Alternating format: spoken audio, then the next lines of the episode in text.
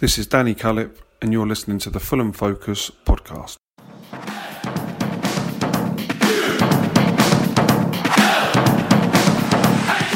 Hello, welcome to the Fulham Focus podcast. My name's Matt Wackler, and a frustrating disallowed goal from Josh Maja cost us a well deserved point at home to Spurs this evening as we missed the chance to claw ourselves out of the relegation zone because of a first half own goal by Toshi.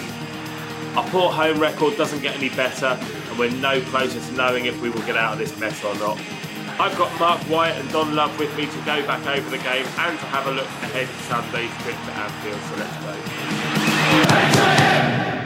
go. Fulham. Before we start, everyone at Fulham Focus would like to pass on our best wishes to Kevin McDonald following the news this week that he requires a kidney replacement. We're all thinking of you, and hopefully you'll be back playing soon, Kev.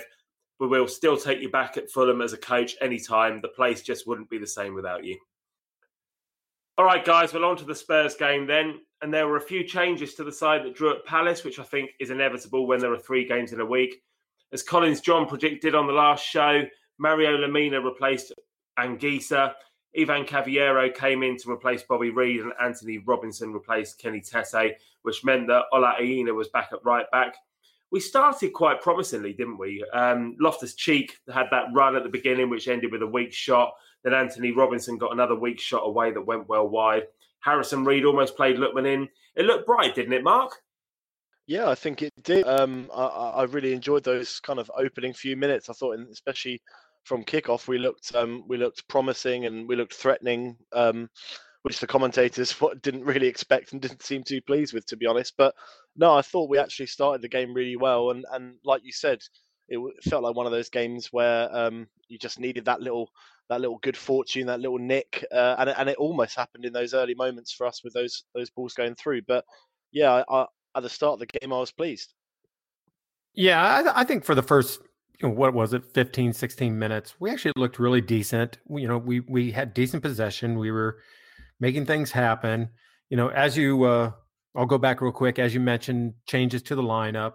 I didn't have a problem with either of the changes. The two changes being, you know, uh, Lemina comes back in. I actually like Lemina over Anguissa. I think he's a good player. He's he's got great cre- uh, creativity uh, and seems to make things go happen going uh, forward. And then you know a lot of people online were saying why Robinson over uh, Tete.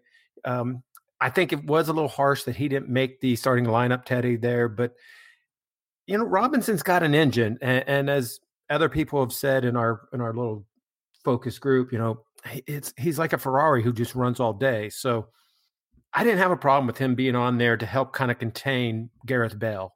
So as far as changes, I was okay with both, and and I agree. We we looked pretty good in the start. I think it's uh, I think it's interesting as well, isn't it? How Antonee Robinson that matchup against Matt Doherty I thought was really interesting, um, and I find that when we've got you know Maja and Cavaleiro and Lookman and players that have got that turn of pace, I think we like having, or rather Scott likes having Robinson there because he feels like he can kind of break the line a little bit. And I thought you know it was quite interesting when Joe came on. I know we'll mention it later, but when Joe Bryan came on and Mitrovic was up front as well, it was almost like we, we wanted that service because you know Robinson's crossing isn't isn't quite up to the standard that I think Joe's is, and, and indeed Kenny Tete's as well. Yeah, Joe Joe Bryan's just a bit rusty though, isn't he? How can you expect Joe Bryan to come in at this stage of the season, having played, you know, probably 10 minutes all season and, and make an impact? But we'll come on to that. Let, let, let's talk about the first half. And after that opening spell where we looked really good, Spurs came back into it. Gareth Bale blazed over from a free kick. Then Harry Kane should absolutely have scored in the 18th minute when he uh, he he put his free header from a, a Son cross right at Areola. But a minute later, we were carved open again. Dele Alli looked like he'd scored in his first start since the opening day, but it was soon awarded as an own goal. Anyone at fault here, lads? I'll tell you. I think the goal actually just kind of summed up Fulham in the first half, and that was really bad passes given away in the midfield. We we did this a lot, uh, and actually, you know, another one who I thought did not have a great game and gave a lot of balls away in very dangerous places was Tosin. Um, I I just think he just he did not have a good half at all the first half, let alone you know I'd say he just didn't have a very good game. But that let getting or I'm sorry, giving away those balls in the midfield, that's what it undid us every time because it allowed Spurs to show just how quickly they counter and attack us. Well, I want to come straight back to you, Don, because I know you've got an opinion on this. We we looked very vulnerable at the back, didn't we? Spurs looked very good when attacking us. Of course, they're going to. They've got they've got Son, they've got Kane, they've got Bale, Dele Alli. It's one of the most formidable attacking lineups on paper in Europe, I'd say. Um, was given acres of space on the left every time they got forward, and at times it felt like it was just a matter of time before they added to the score. Do you think Scott missed a trick here by not playing five at the back? Uh, you, you know, the problem with, for me, five at the back, or if we're going to park the bus or whatever, is that you're you're you're really hoping for the the the, the breakaway, the, the the quick attack, and I just I don't think we've really got that in our game, uh, at, at least at the moment. I think the problem with us is we were playing two different styles. Okay, the game was four at the back when we were defending. But the minute we got the ball, we quickly seemed to convert over to three at the back, if you notice, most of the time. And what I mean by that is a lot of times Robinson was up there, you know, either on the left or you had Aina, you know, going up as fast as he could. And that's what happened uh, and, allowed the goal to happen is we went from that five to three. We gave a ba- away a bad pass. Spurs gets the ball we're wide open and easy for us to be countered on and pass taken out wide for for Son to take advantage of. You know, so that's what I think undid us was that how we were playing two different types of of lineups: the the four at the back, then three the three in the back attacking. So for me, I just wish we'd have had more, uh, uh kept the four at the back most of the time. You know, or if one of the outside wings is going to go forward, then one of those holding midfielders, Reed or Lemina has got to hold more and stay back in the defense. That's just my thinking. Yeah, it, it it was interesting, wasn't it? Because for that goal, especially the confusion between you know Andersen and uh, and Tosin there, it, it was it was just so confusing for us to even watch. It, it was like Tosin lost the ball, you know, it, well past the halfway line, and when the ball kind of broke through, and you saw you know that formidable uh, formidable front four kind of just tearing away. I, I did assume the worst, and I thought it was going to be a more clean cut goal than it was. I think we did okay to kind of shepherd them out, and, and then it was just kind of an unfortunate touch, wasn't it? I did mention as well that I thought Yoka there when it when the ball kind of gets into the box and and I think it was Son on the left who had it. I think Robinson is in a fantastic position there to to shepherd it, and he doesn't need help there. But Yoka just kind of drifts over towards the ball, and it makes it so much easier for for Dele Alli to to kind of impose himself in that space, which means Tosh is caught in in two minds and has to kind of lunge over to try and stop the ball. Um, so although I do think Tosh, you know, I agree with you there, Don. I think he did have a tough, and I don't think he uh, he did himself any favors. But for the goal, I, I thought it was just a bit of a comedy of errors. But you know that it's few and far between we see that in the last couple of weeks, which makes it so much more difficult to take. in an age when we seem desperate to disallow goals and give the advantage to to the defenders. I've just sat here whilst you guys have been talking, and they've been slowing the the goal down over and over again. I don't know what they're talking about um, because I've got the sound down on the TV, obviously, because we're recording. But just watching it, Harry Kane is miles offside, and he's behind Toshin, so he must be three or four yards offside. Now, Toshin does not have eyes in the back of his head, and as that's been attributed as an own goal, is Harry Kane interfering with play? Because is Toshin thinking, I've got to touch this to take it away from the bloke who's behind me? So should the goal have been disallowed? I'm, I haven't thought about it until now, until I've just been watching it. But, you know, it, it's surely a point, isn't it? I th- I think it's something to do with the uh, the order in which yeah the order in which things happen. So the, the way in which the, when the ball comes across, I don't. I think the offside gets or the interfering with play rather gets cancelled out by the fact that it goes in first off Tosh. I know it, it's a difficult one, isn't it? Because the laws seem to overlap all the time, and and and it, it, it you just sat there as a viewer, especially when we can't get into the the ground. You just sat there wondering what the hell is going on and hoping that the commentators can make some sense of it. Well, you know, Mark, th- this is kind of something that drives me nuts. You you talk about how uh, the the letter of the law and things like that. It makes me wonder is that is that a case of the whole stupid and i'm sorry i don't mean to use that word but i'm gonna it, it's stupid this delay of offsides flag. Uh, there were several times in this match where they delayed the offside flag you know and it causes our players to have to come out and defend really harsh and really quickly you know? If they would just give the offside right away when it's offside a lot of this confusion and other bs wouldn't happen. I think the rules need a massive overhaul, don't they? Especially now with VAR, the the rules do need to be looked at because it's it's becoming more and more frustrating uh, as the weeks go by, and more teams are feeling hard done by. Than and for different reasons than they used to as well. You know, if you came away from a game and you, you used to think, you know, the referee was rubbish there, he's got it wrong, he hasn't seen this incident that's happened at 100 miles an hour at the time, that was okay. You kind of thought, well, you know, it's human error. But now you've got these really weird rules that overlap with replays on the TV. And you know, it's it's not football as we know it, is it? You know that that that that goal that we scored in the second half, you know, we'll we'll come on to it. I, I don't want to talk about it yet. We, have got a couple of other points to come on to, but I'll, we'll, we'll come on to that. Um, before the first half ended, it, it looked like I, I, just wanted to get to to half time, just being one goal down, and then I I thought that we'd have a good go at it in the second half, but we should have been level at half time. We should have been level. That chance from Lemina right on half time, where he's blasted the ball over from about ten yards out. He's got to do better with that, hasn't he, Mark? He's got to at least hit the target. Yeah, and it just adds up to that that woeful amount of misses that that I feel like it's just a merry-go-round at the moment. Every player's getting their chance to to absolutely waste a golden chance in, in every single game. And uh, you know, I mean, there isn't the number one person you want that chance to fall to. Let's be honest, but but still, these guys need to be hitting the target, or at least you know, making a good effort out of it and, and, and testing the keeper there. It, I said it before on the, the last podcast we did, uh, just about how many chances we're giving up, and and you can talk about expected goals and, and things like that, but you can't really plan for the goalkeeper tipping it into the path of another player and a, and a goal happening there. But we're just missing out on, on all these opportunities, and it feels so simple as well. And they come in they come in really important moments in games for us where we're desperate to get a goal back into it.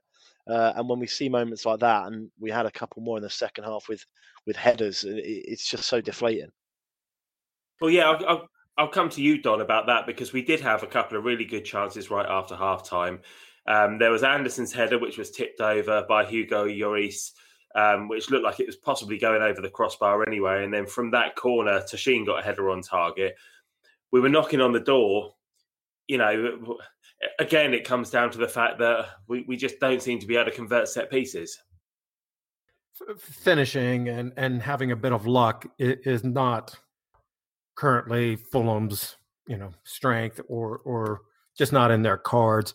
Um, I, I don't know what to do. You know, it's one of those things where it's almost like you need everybody to break a, their first duck again, you know, and just get get on the streak. And once that duck's broken, everybody's going to start scoring left and right, and it's going to be holy shit, they can't do no wrong. But we're just in this this rut that we can't seem to break, where we can't score. Um, I'm going to jump back real quick to you talking about that ball coming in, Lemina's chance, and him skying the ball uh, you know, a lot of people again were putting down Robinson for why is he starting, you know, blah blah blah. But that chance came out of Robinson, and that chance also, I believe, it started out with Andersen, who, oh my God, I think he had a phenomenal game. Uh, I just think Andersen was my man of the match easily.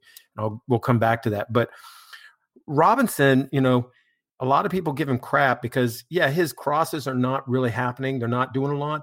But man, he gets the ball there and he goes through two, three players, getting it to the touchline and puts the ball across where Josh Maja is is able to lay it off quickly to give Lemina that chance. So I'm I'm giving kudos to Robinson. I'm sorry. I thought he was a great choice for this match. He did a good job getting in several times, cutting inside, making little things happen.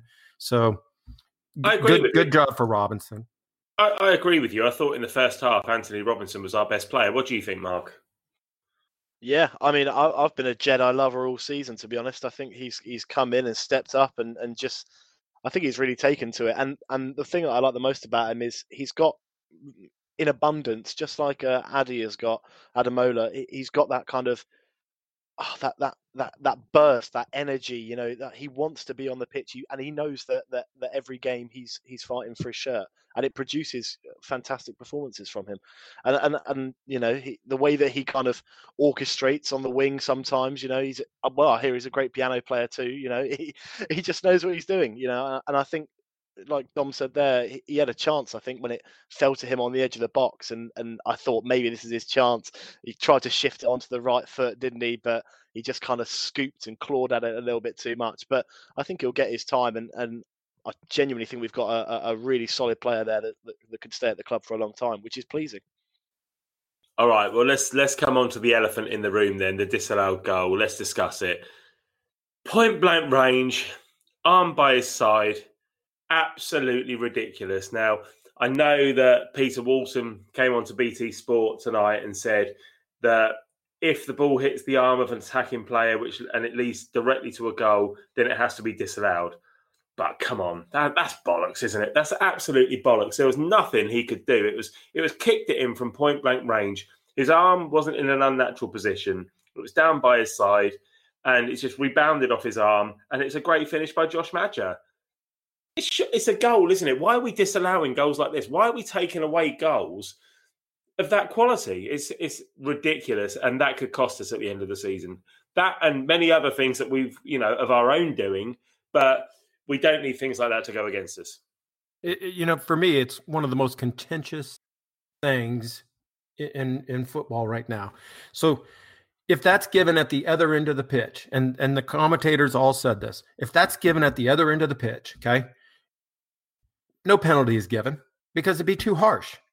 Okay, well, now we're at the scoring side of the pitch. Literally, I, I, I truly believe this now Be, because players know that handball is going to be given more times than not. Th- there are so many players that they know they're in the box. They're two feet away from a player. They're just going to blast it in hopes that there's a handball given because there's nothing the player can do from two feet away. And he did a great job. He had his hand down by his side. It wasn't an intentional, oh, he had his hand, you know, up high or arm out or anything like that. So for it to be disallowed, I know it's the letter of the law. That's just as harsh as it gets. And it's gonna and, and it's just one more thing that is killing Fulham this season. And for you, Mark, you must have an opinion on this. Yeah, well, I'll actually raise to you what you said there, Don, about it being one of the most contentious issues in football at the moment, and I think it's probably one of the most contentious issues that the Premier League has ever faced um, in terms of the rule book. This is a massive change, isn't it? Um, what we've seen this season, we we know that the Premier League um, and the FA aren't afraid to to change the rule book halfway through a season. We've seen that already with the offside law. Um, the the thing that sticks for me is is this kind of precedent we're making of of having different rules of the game uh, in different divisions. If you go down to to non-league conference, uh, even in the in, in the football league, you know these kind of decisions aren't happening. Uh, down there, you know, a, a handball is seen for what it is, and and you know the the the honesty of a player, although it's testing in the Premier League, it's still taken into account, and and, and accidental handballs are still a thing. It, it just upsets me that we're we're moving into this kind of world where, especially for Fulham, and you know, you can categorise us as a bit of a yo-yo team at the moment it's difficult, isn't it? One one year you're telling your squad, you know, this is the rule book, this is what you've got to play by, uh, and the next year it's completely different. I understand with things like you know VAR, you, you've got to have a couple of adaptations into the rules, um, and I understand the reasons why we can't have VAR across the land. But in those scenarios, you know, handball, I, I don't think VAR really does much to to, to help it. I think in, if anything, it's just it's impeding the game, and and like Don said there, it's that's a massive point that we've just uh, that's a massive few points that we just dropped uh, and, and, in the story of our season it, it could be incredibly telling. Well i, I want to ask you guys uh, because i asked the guys at the weekend in particular collins john because we had him on um, as a centre forward. But what do you guys think? Does josh Maja warrant a place on the pitch when we're creating very little? He doesn't offer much other than finishing does he? Or, or am i missing something don um, it, that, this is a tough one for me because who are you going to put put in that place right now? It's either going to be Josh for me, Mitro, and the other person I'm going to give a shout out to, who I thought I had a very good game today would be Cavaleiro. Okay. Uh, a lot of people would scoff and they're going to laugh and they maybe are now turning off the pod because I mentioned Cavaleiro. But you've got to have a target man. If we're going to be playing this 4 2 3 1 system, like we have been playing a lot, you got to have a target man. Even if you're going to play uh, 4 4 2, you got to have a target man and then that second striker that plays off that target man. So we're just limited in options right now in that attack. So who, who are you going to pick? I personally think Josh Maja is looking pretty good. I thought he created some great chances. He did very well uh, to hold up play, to bring in other players, you know, uh, uh, to have goal scoring opportunities. Now, sadly, they're not leading to goals in the back of the net, but I like him. I, and I, I hope he actually sticks around. So I, I, I can't see dropping him right now. That's me. I don't know. Well, the reason I put that question in was because I thought he did absolutely nothing. I mean, I know, I know he created that chance for Lemina in the first half where he had he had his back to goal and he couldn't really do much else other than lay it off to the player who was running in. But I just think he's largely anonymous in games. Um, and I, I, like how he can finish. You know, he, his finish for the goal that never was tonight was second to none. It was a great finish. But I don't think he offers much else other than that. Whereas I think Mitrovic can defend and he can hold the ball up and bring other players in. Okay, hold on. What is, let, us be honest. Uh, if you've seen him play now, Josh just played five matches, right? I, th- I believe that he's had five now, four or five. Josh Maja is nothing more than a fast, younger Mitro. What I mean by that is he's a man of opportunity.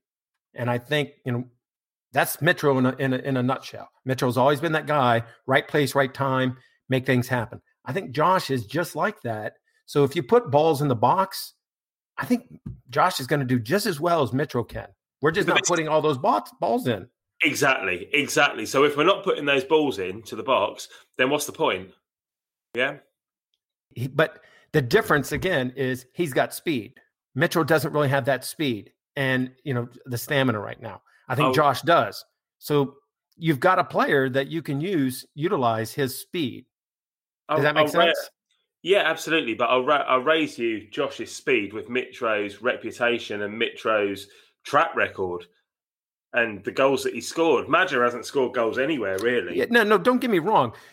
If you want a guy right now in this league who is that strong, sit up top, receive the ball, bring other players in, you know, or is going to make things happen. Mitro is that guy, okay? And it's I'm sad that he hasn't seen more game time.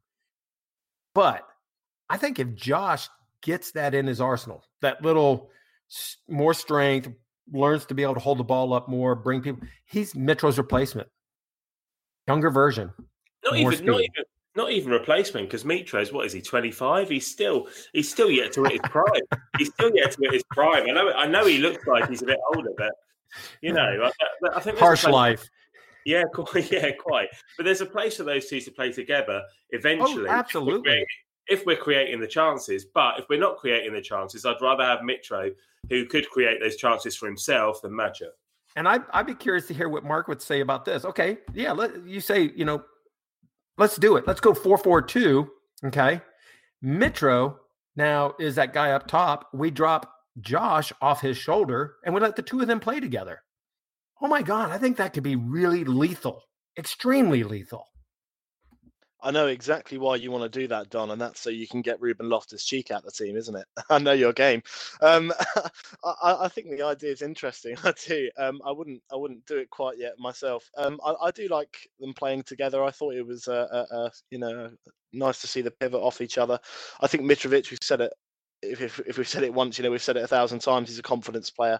Um, whether he's uh, he's ready to to jump in and, and and save our season in the dying embers, I'm not too sure. Um, I, I would personally, I would stick with Maja.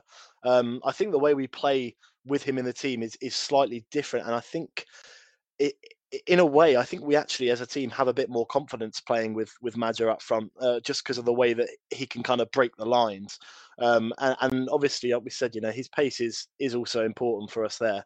Um, I also want to highlight just before we, uh, if we don't move on to him, I thought Harrison Reed was again one of those just players today that just so classy. I thought he did his job brilliantly. I thought there were very few moments that he looked, you know, off the pace. Um, again, I think the commentators did say that he, he's a bit of a snip at eight million. Um, I think compared to the other the players he's he's around, and, and Geese obviously had such a brilliant start to the season. He's slowly becoming my my player of the season alongside Yoka and, and, and maybe Areola as well. I think Harrison really has just been fantastic for us. Very difficult to argue with that the way he's been playing, and, and Andersen as well. You're right; they're they're real stars of the season, and of course Areola as well. Let, us just quickly talk about the substitutions that were made tonight. So Anguissa did come on for Loftus Cheek right after the uh, the goal that never was. Then Mitrovic came on for Cavaleiro shortly afterwards.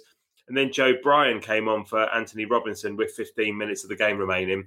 What were your thoughts on the changes? I mean, Don, I, I thought we were already the better side in the second half. So it was almost like we were trying to turn the screw and get the equaliser. I, I think Parker was going for it. I think he absolutely said, "We're we're going for this." That, that he wasn't going to mess around, you know.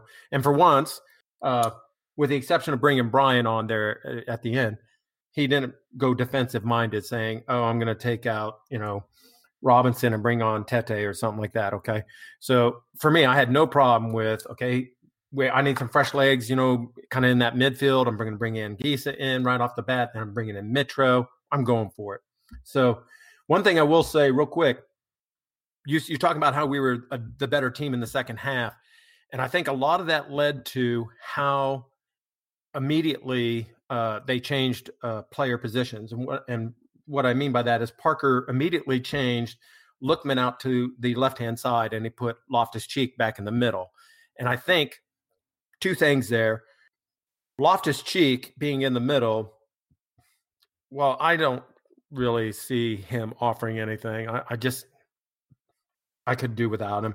He he is a strong player, and that's what is killing Fulham right now is they don't have that strong killer midfielder that can really make things happen. Uh, Loftus Cheek gets lucky; he gets the ball, he goes through two, three players, but there's no end product.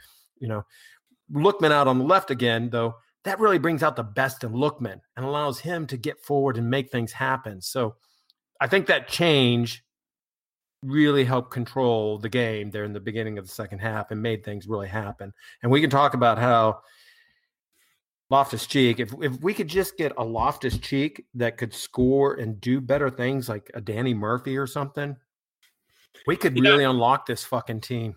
you, you, don't want much, do you? Just, well, just I'm just saying. I'm just, sorry, but that's the key that's missing right now. Is Loftus yeah. Cheek is not doing his thing, and maybe Mark, you know, is probably more of a uh, Robin Loftus Cheek guy than I am a fan.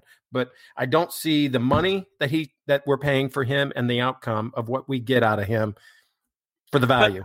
But, but the, the money aside and the fact that he's on loan from Chelsea and his reputation aside, I've asked this before and I don't think I've asked it to you guys, so it'd be good to get your opinion as well. But we we expected to get this ready-made Premier League goal scorer who was an England international from Ruben Loftus-Cheek and it hasn't quite worked out the way that we hoped it would because because you know he came to us and he was he was injured and he was looking to get his form back, and that's that's why he, that's that's why he came to us. I mean, if he was if he was the, the player that you know if he'd reached his full potential, then he probably wouldn't have come to us. He probably would have been at Chelsea knocking on the door of their first team this season. So, are we are we judging Ruben Loftus Cheek on what we thought he would be this season, or are we judging him on what we're seeing? Go on, Mark. I'm judging him on what I'm seeing, uh, and and what I'm seeing is absolutely just just not up to not up to the par to be honest. I think you know, did we expect some sort of um, world beater? I don't know. Other people might have. I didn't. Um, I've, we've seen Ruben Loftus Cheek, and funny enough, one of the only times that I've seen him perform really quite well was in, in a cameo against us at Stamford Bridge a couple of years ago when he came on and scored. Or I thought he was really good. I thought he was really good then. But I, I think if you're not performing for for Fulham this season, and I mean you know, he had an okay spell at Crystal Palace before, didn't he? Um, uh, I mean, he, he was decent there. That's best I can get out of it. I think the Palace fans really like him, though. Yeah, I mean, the Palace fans can really like him, and, and the Palace fans also really like Christian Benteke. It doesn't make him an amazing player, you know. It, it's I, I, just find with Ruben Loftus Cheek, he, he every single week you want more out of him. And and and for a player that's playing in such an important position, we go on every week players and we can talk about the strikers all we want. But if the if the person sitting behind them isn't doing their properly, then it's such a difficult nut to crack. And I, I understand what, what's been going on with TC and you know, obviously he's had his injury problems and but the other creative players that, that could play in that position just aren't really available. Um, it, it's just difficult. And and seeing the news that that Scott is, is interested in signing him and, and getting him on on a full term. I think Thomas Tuchel will be happy with that. I really do. I think Thomas Tuchel will look at that. Maybe the Chelsea hierarchy won't agree with it because I know Chelsea like their loan model. But to be honest, he's if he's not showing any kind of performance levels for us, then then they're not going to want him back down at Cobham in August. I can tell you that. You know, uh, and, and, to be honest, I think if we do end up signing him, it's just going to be another player that that sits on the wheel. Um, and just does nothing. He's got a lot, a lot to prove. Yeah, but I, I think the the financial side of that is is you know needs to be taken into consideration, doesn't it? Because if if he costs us thirty million, then arguably we're not getting value for money. But if he costs us five million, then I'd probably take it. Because at you're, our level, you're, ne- you're, never getting him for five million. I'm afraid you're, you're never doing it. I know. I I, that, that's why I'm saying. That's why I'm saying that the financial side of it comes into it more than the the ability side of it, right? Yeah, it, it could just be for, for Loftus Cheek another season on the bench at Chelsea, and then the season after another loan to a to a promoted club. Okay, let's let's talk the financial side, and this is where I, I I'm not trying to give Tony Khan a, a, a you know a high five or anything, but what if instead of that 30 million, 8 million or something, Khan and company turns around and finds an Andersen like midfielder, okay, who can take the place. I mean, he's done a great job there finding Andersen. I mean, he he was phenomenal today. I mean, the runs he made, not just in defense, but bringing the ball out of the back. You know, what if instead of paying thirty million for Loftus Cheek and us making Chelsea richer and happier that he's not on their books anymore, we get lucky and Tony Khan goes out and finds a better number ten for a third of the price. That's my dream and hope, at de- least. It just all depends on what league we're in, doesn't it, Don? It does. There's so there's so many ifs, buts, and maybes at the moment, and and and there's also a lot of question marks over, you know, the types of players that Tony Khan signed in the past. I mean, you know, he, he, for for every um, Andersen that he's brought in on loan, he's brought in uh, Marcelo Djaló. So you know, or uh, um, Rui Fonte for nine million, you know. So was, was Tim was Tim Hoogland a, a, a, Tony Khan signing? Oh, yeah, I think he was. Uh, yeah, I think he was. Yeah, that was that would have been 2015. So I'm not, yeah, maybe not. I'm not sure. Not sure. But on the positive side, okay. Well, Tony Khan has had some total cock ups. Just oh, you know, what what he was thinking. Yeah, he has had some great bring-ins though. He's brought in Toast. He's brought in Tosin, who's done well. Andersen, Aina, Tete. I mean, these are guys who have all done really well. Robinson. Yeah. So, who doesn't make mistakes? That's my point. oh yeah. Been, oh yeah. There've been a lot of mistakes, and he'll always he'll always be judged on his mistakes more so than his successes. Because how many people slag off Tony Khan because we're in the bottom three in the Premier League and because we did terribly two years ago. But how how many people give him credit for the fact that we did get promoted at Wembley against Aston Villa? We did get promoted at Wembley against Brentford. You know, it, you, you judge more on your failures more more so than than your successes, and he always will be. And you know. I, I hope I, I, I, hope we do stay up because it would be it would be the Khan's biggest success so far if we did stay up this season. Uh, okay, I got to say, I'm down here in Georgia, so you know we would say, "Go on, preach, brother, preach, preach." Now that I feel that we've uh, we've ticked off all the, the major Fulham points for the season, we've done Tony Khan, we've we've done Mitro, we, we, we're ticking them all off. Um, I just want to add in a slightly more niche uh, one from tonight, um, and that's that's Joe Bryan's haircut. I don't know if either of you clocked it. Um, he was supporting a, an awful, awful trim, one of his worst. Um, but that made me feel so much. I, I loved it. Um, it's good to see someone rocking a full lockdown haircut, a full lockdown mane, knowing that he hasn't had a celebrity barber pop round his house and, and do it for him. So shouts out to, to Joe Bryan for that. You know, that is just one of the guys. Everything I've seen about him on, on, on, Instagram and everything else, I just love him. He he is just a down to earth, straightforward person. No messing around. So I thought that haircut was perfect, absolutely perfect. Or lack of haircut. it was yeah, just a, a classic. Yeah, I haven't had my haircut for a few months, but who cares? Yeah, fair play. Let's get back to the football, shall we? Let's get back to tonight's game. Um, where let's come on to the, the, the dying stages of the game. There was a great save with around seven minutes left when Harry Kane looked odds on to score. Areola smothered the ball. You just thought he scored, didn't you, Mark? Uh, it was one of those, wasn't it? You just, you just kind of, with every with every mind in your body, you just think. I, I, don't know about you guys, but my stream's a little bit behind, and I shouldn't have it. But I've got notifications on on my phone, so I'm seeing things happen a little bit too early, and it's just one of those where you're just praying, aren't you? But move straight away. Yeah, you know those those notifications are the thing that drives me nuts. So you you guys in the WhatsApp group, I turn you guys off. I I don't read or listen to the WhatsApp group because inevitably, if I'm watching the game, it starts beeping with all the notifications from you guys. And if I hear like a thousand beeps go off in 30 seconds, I know something bad's either happened or, or Fulham scored. And I don't want to know because if I look, it's always they've been scored against. So I turn it off. Don't blame you. Don't blame you. And not only for that reason, but for every other reason as well, for all the other conversations that go on in that group. All right, well let's let's come on to the man of the match then. Uh, Don, who would you give man of the match to tonight? Tough one, I think. It's always a tough one when we've lost. You know, again, several great players I thought had some really good uh, uh, chances tonight and, and, did some great things. I'm going with Andersen because not only did he do a great job in the defense, there were several times again he calmly collects the ball, sees an opening, carried the ball. There's like twice he did this all the way past the midfield, lays it off to like Aina or Lemina or somebody who he continues his run and unfortunately the ball is not put through for him to continue and do something with. So he makes these fantastic runs out of the back he's just so calm more times than not. I only saw like once or twice maybe where he made a little mistake. Luckily amounted to nothing. So he's my guy. Could have easily gone with reed every game. You know he's got to be one of the first names on the team sheet. And the other person is cav. I thought cav actually had a great game too. So andersen but i could have gone with a couple others Fair enough. Yeah, I, I, think you're right. And the the tragedy of this season, if we don't stay up, will be that Andersen will definitely not stay. We don't know if he'll stay anyway, even if we do stay up. But it, it will be a damn shame to lose him because he's he's absolutely brilliant, both as a player and as a leader. I think. Um, but for me tonight, my man of the match would have been Antonee Robinson just for his performance in the first half. I know he was withdrawn in the second half, um, but I thought he had a really good game both at the back and getting forward. Um, he was really determined. He was beating players.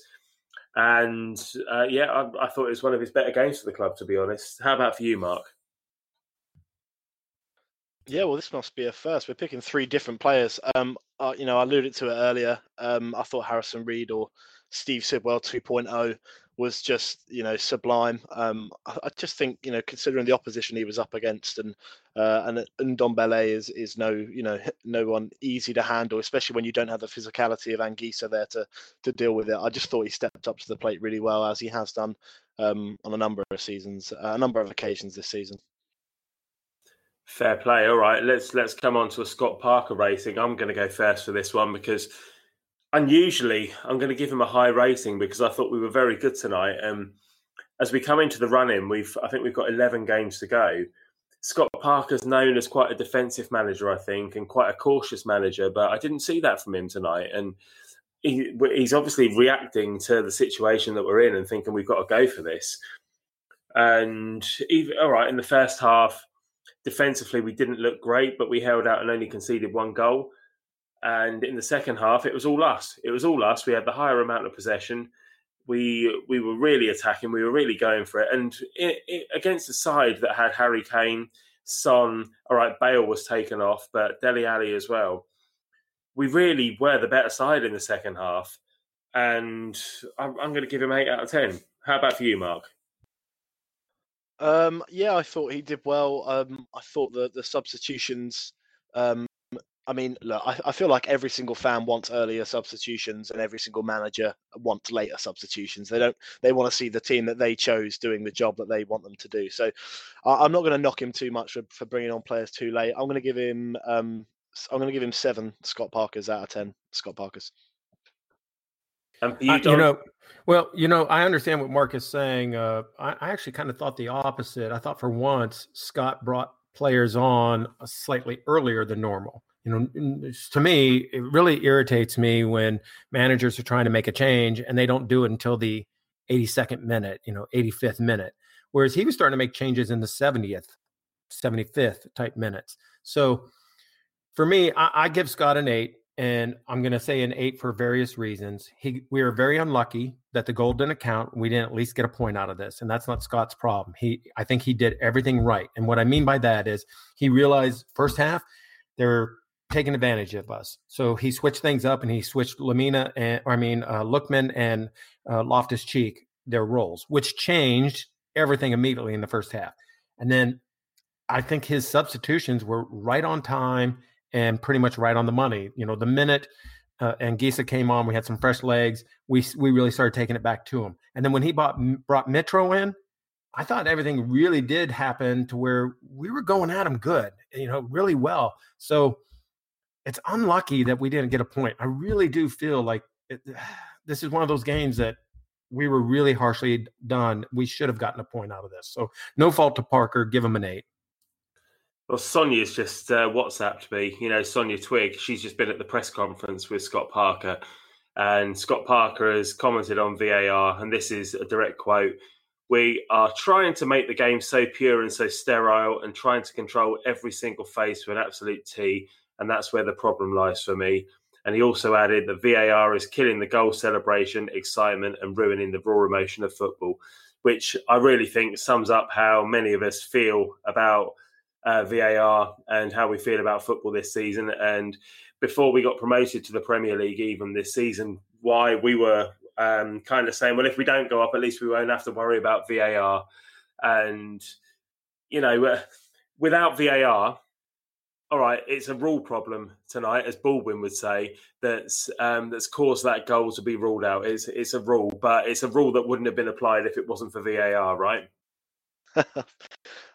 yeah, no, you're you're you're absolutely right, and it, it's similar to what I said earlier about how this kind of mentality of having to chop and change the rule book every single time. You know, maybe there's like a big you know, 18,000 page document that lands on the desk at Motspur Park every time we get promoted to the Premier League, letting letting Scott and the team know about all the all the different changes. It's just a shame, uh, just a shame that, it, like we said, it's it's costing us. And you know, to see Scott uh, call it out for what it is is you know it's, it's pleasing to see and i think scott is, is usually on the on the on the forefront of a lot of this kind of stuff and i think he is happy to to to, to put his uh put his money where his mouth is so I'm, I'm pleased to see that I'm going to throw in just one thing, uh, as positive as I can be, and then we can move on to your Liverpool or whatever, and we can end this section of the pod.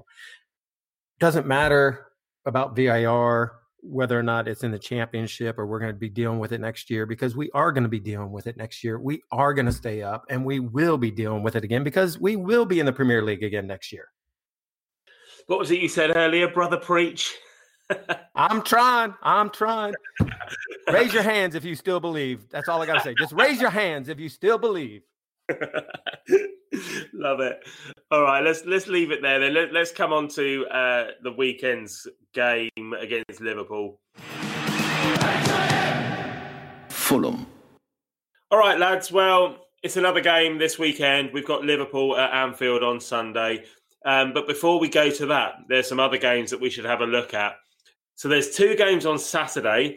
There's Burnley against Arsenal at 12:30 lunchtime on Saturday, and then there's Brighton against Leicester at 8 p.m. on Saturday as well. Um, let's come to you and get your predictions for these games. I'm going to do this for every every game. Uh, sorry, every podcast that I present where where there's games coming up. So, Don, let's first of all get your uh, prediction for Burnley versus Arsenal. Do you think Burnley are going to get anything from that?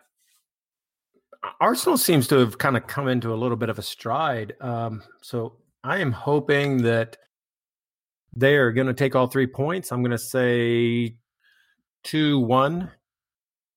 But Two one Arsenal. Could, yeah, but I could see Burnley. You know, all of a sudden, just Fulham's luck getting three points or another point out of it. So I mean, they've I mean, they've also done fairly well lately. So I'm going to keep asking about Burnley until they pull themselves clear, but I kind of expect them to pull themselves clear just off the back of their home form because they always, do. You know, they're they're that bloody pain in the arse side, but they're still within range at the moment. So we'll we'll still keep them in consideration until until they do get clear. How about you, Mark? Do you, do you see Arsenal getting anything at Burnley? Um, I'm not too sure, really. I, I, I, had a temptation to reply just then with with how Ole Gunnar Solskjaer replied to an interviewer as Cardiff manager when they asked him whilst he was in a relegation dogfight about what he thought about Liverpool's title chances, and he said, um, I think he said I don't care. just, I think he said I couldn't care less. I'm yeah. just so interested in Fulham's results at the moment. But no, hmm. um, I, I, think oh, Burnley, Burnley, aren't they? And and and, and whether uh, whether Arsenal have got anything left in the tank uh, following their their European exploits is another question. Um, I think Sean Dyche will make it a slugfest, and, and I think he'll do that knowing full too well that, that a single goal can nick it. Whether he can keep uh, Arsenal quiet is another thing. But um, I'm predicting a, one 0 Can't can't choose either way though. Okay. All right. Well, we'll uh, we'll we'll check those splinters on your ass on um, on Sunday morning, mate. Um, I'll, I'll, I'll, I'll, come straight back to you then for Brighton Leicester, which is on Saturday evening at eight o'clock. That's probably more important to us. We could really do with Leicester doing us another favour as they did against Burnley this week when they got a point against them. Yeah, absolutely. Brighton on in in the form table. If you cut it in half are, are absolutely flying, aren't they? Um, whether they can get another result is is a is a is a t- it's a tough one. I think they, they offer a lot as well going forward, and, and obviously they're they've kind of kept themselves at a steady pace away from us in this relegation fight. There was a moment where I thought they may uh, they may kind of get sucked back into it, but they seem to be a little bit head and shoulders at the moment. Um, I'm going to go with a one 0 Brighton win actually. Oh God! Good grief! That's not Sorry, what mate. we want to hear. That is not what we want to hear. That is the last thing we want to hear. I'm going to go for a draw. I'm going to go 1 0. What do you reckon, Don? I got a feeling. I don't know. I think 2 0. I think Leicester wins.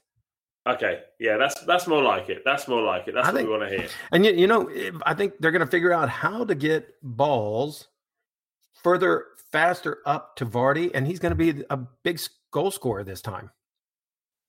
Yeah, Mark, you don't reckon Vardy's going to score? nah, he's past it, mate. He's past it. That's good because we haven't got to play Leicester again this season, so you can say that. All right, and then Sunday lunchtime at uh, midday, um, it's West Brom versus Newcastle, which is probably the biggest game this weekend, aside from Fulham's trip to Anfield. So West Brom Newcastle, who do we want to win that? Well, I think I want West Brom to win that. And Don, what do you reckon? I, I agree, and actually, I could see it happening. Uh, you know, Newcastle's without two of its main players there. Um, I, I could see Newcastle actually coming down and being right in the thick of the struggle. So I could see them losing. I, I yeah, I think they're going to lose by at least one, zero to one. Newcastle loses. Mm. I, am gonna I'm gonna be really bold and say three 0 West Brom. What do you reckon, Mark? What do you reckon, Mark? I mean, it's perfectly set up for Newcastle to crumble, isn't it? I saw the, mm. the hmm. news midweek that uh, that Matt Ritchie and Steve Bruce apparently had a bust up at the training ground. So, uh, fingers crossed, it, it, it, won't come back to bite me. And Matt Ritchie scores three. Um, no, I, am going to back. Uh, I'm going to back Big Sam on this one. I, I, I really want him to get get the job done over them. I don't think West Brom have got nearly enough in the tank to to launch a relegation fight, but they're now at kind of tantalising period where there's still hope for them. So there's still chance of them them picking up a result. I've got my eye on uh, on Conor Gallagher as well. I think he's a fantastic player. So uh, I, am going to back him to score two, and they're going to win two 0 That'll do. That'll do. All right, let's come on to our game then. Uh, Liverpool at Anfield on Sunday, two o'clock kickoff. Don, do you see any changes to the lineup? Uh, three days. Do I see? Do I see changes that I would like to see, or do I see Parker making some changes? Because I don't Either. see him either. So, a, a couple of things there. Um, I would have no problem with the same back four starting, including Robinson. I think, you know, he does offer things going forward. Does he need to improve on his crosses? Absolutely. But I still think he brings a lot to the team. Would I be upset if he was put back on the bench and Tete was put in his place? No, not at all. Would I be upset that, let's say, Lemina maybe goes back to the bench and Tete steps in his place instead? No, not at all. So there are a few changes I think that could happen. Um, the one person that I wish I could bring into the lineup, and I could only see that happening if Loftus Cheek goes to the bench, which does not break my heart. We put Cav in the middle and we put Bobby back out on the right. I just like the speed of Bobby and I, I like his creativeness and he does a really good job of coming back and helping with defense. So I personally wouldn't mind Cav going to the middle and Bobby out to the right. That'd be my big change. Keep Lookman on the left. Don't have him start in the middle. Cav in the middle in place of Maja. Which one, Lookman or Cav? No, yeah, no, Cav, Cav. Would, would you play Cav in the middle? No, no, I want of... Cav to take Loftus Cheek's roll. Loftus Sorry, goes to the bench. I see what you mean. I see what you mean. Sorry. Josh Maja still stays up top. Now, again, I also wouldn't mind seeing maybe we switch to a 4 4 2. Uh, maybe you don't do it right away because of match fitness for Mitro, but a little bit earlier in the game, you know, if we need to, let's bring in Mitro and have Maja playing off Mitro and again, you know, switch to a 4-4-2 in my mind. So how about for you, Mark? Um, I, I, do think there'll be another fullback change, um, especially if we're expecting Alexander Arnold and Robertson to, to you know sit behind their usual Mane and Salah kind of route. Um, just because I think Tete does offer us a little bit more protection in that role. Um, I, I'm I don't know what kind of game I'm expecting to be honest, uh, because the last time we played them, albeit with fans in the stadium, it was it was it was electric, wasn't it? Um, I, I think we're talking about whether players will come in. I, I, don't think he'll start, but I do seem to be forgetting that, that Josh Onomah was on the bench all night tonight. Um, less enthused about Kongolo, who was also on the bench, but but for Onomah's sake, I think there's a there's a, a chance that if this game does become uh, unfortunate uh, and we're a couple of goals down at half time, I don't think there'll be any any harm in bringing him on. Um, I think he's still. Now I've said it on pods gone by. Uh, we're we're still looking for our for our Ashkan Dejagah, our kind of you know flash in the pan towards the end of the season. So um, if someone can come in and step up for the last few games, then then why not? You know. This is the thing for these three games as well, isn't it? We kind of you can kind of if you get anything out of Spurs at home, Liverpool away, Man City at home, then they're, they're bonus points, aren't they? You don't expect necessarily as a club like us to get any points out of those games. So you know, if we are if we are losing, then why not? Why not try and bleed somebody else into the side and get them ready for the running? It would, it would be absolutely fine. Um, I'm going to come back to you and ask ask you guys how you see the game going. I mean, Liverpool have lost four of their last well, they, have lost all four of their last home games as we're recording this. They're playing chelsea as we as we record this at the moment at home. So who knows how that's going to go. But their home form having not lost at home for god knows how long so many matches has been appalling. And out of those games you know brighton have won up there burnley have won up there everton have won there. So you know, the it, it's not beyond the realms that we could get something, but when you're scrapping for your lives and you need something and you go to Liverpool, then it's one of those ones before the game that you're not necessarily going to think, well, you know, we're, we're going to go and win this. So, Don, how do you see the game going? I am hoping that Fulham get to capitalize on a tired squad, and that's kind of the way I see watching Liverpool and everything right now, they just look tired. You know, I, I they didn't really change up the squad from last season to this. Um, you know, they've been playing so many games, and you know, and that's one of the Jurgen Klopp's uh, biggest complaints is you know all the matches and blah blah blah and small squad blah blah blah amount of uh, what's his other big complaint amount of subs they they they don't have lack of so I'm hoping that Parker makes maybe one or two slight changes, keep some fresher legs on the, on the pitch, and we take it to him that this could actually be a time that we could take advantage of key players being out from Liverpool, them currently losing to Chelsea. I believe I just looked and they're zero uh, down by one. So hopefully, you know, I I think we could get something out of this. I really do. Well, we're still on 23 points, Mark. And I think I think 35 36 keeps us up. So we need another 12 13 points out of the remaining 11 games. How do you see this one going? For me, I think uh, I'm just I'm just looking at Newcastle and us, and I'm not putting any kind of points prediction on it, and I think all all we have to do is is better the Newcastle result once before we play them on the final day by getting a win where they don't, or grabbing a couple of draws where they don't, and and that's the most important thing for us. We've shown we can we can cut it with with these teams. This is a strange season, and like we performed against them last time, I, I think again we can go to Anfield, and you know if we're if we're making records this season by getting our first win on on on Merseyside soil at Everton, then, then why can't we do it at Anfield? You know, so um, maybe we'll we'll get the chance to to put a couple in the net and, and not have to deal with those um, you know those fans behind the uh, behind the Kop and, and come away with a three points. I don't know whether I actually want to officially predict that we're going to beat them because I'm not interested in uh, in, in the backlash when we get bopped four 0 So um, I'm going to say it's going to be uh, I'm going to say it's being an interesting game, and I'm looking forward to. You really are going to need uh, um, you really are going to need those splinters removed from your ass. You really are. Because I'm just about, I'm literally just about to ask what your score prediction is, and you're saying you're not going to predict it. So come on, all right, all right hold on. Give hey. me something. So tell the truth now. With that in mind, who waffles more, Mark or J Mac? Waffles more? I don't know. I, I, think if you're asking me who waffles the most, uh, then you, you, haven't put Baldwin into the into the mix. you, you, have to uh, you have to allow at least like a two hour podcast if me and J Mac are on together. come on, come on, Don. Right. What, what's the score going to be at Anfield?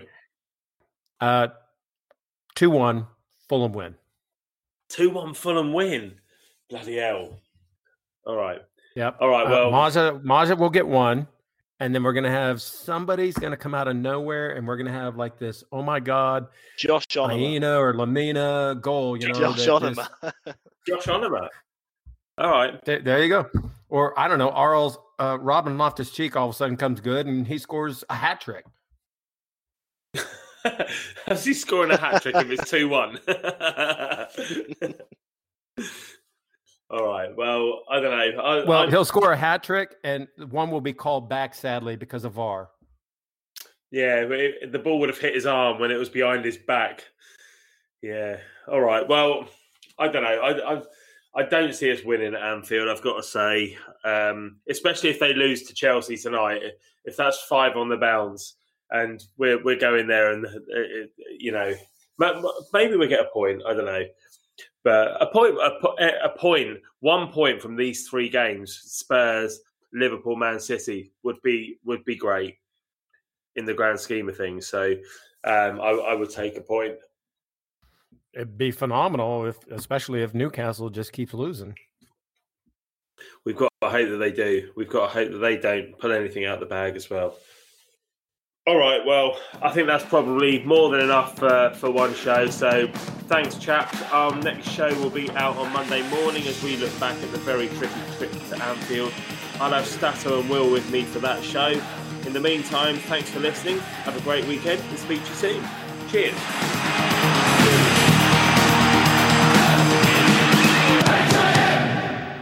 Fulham.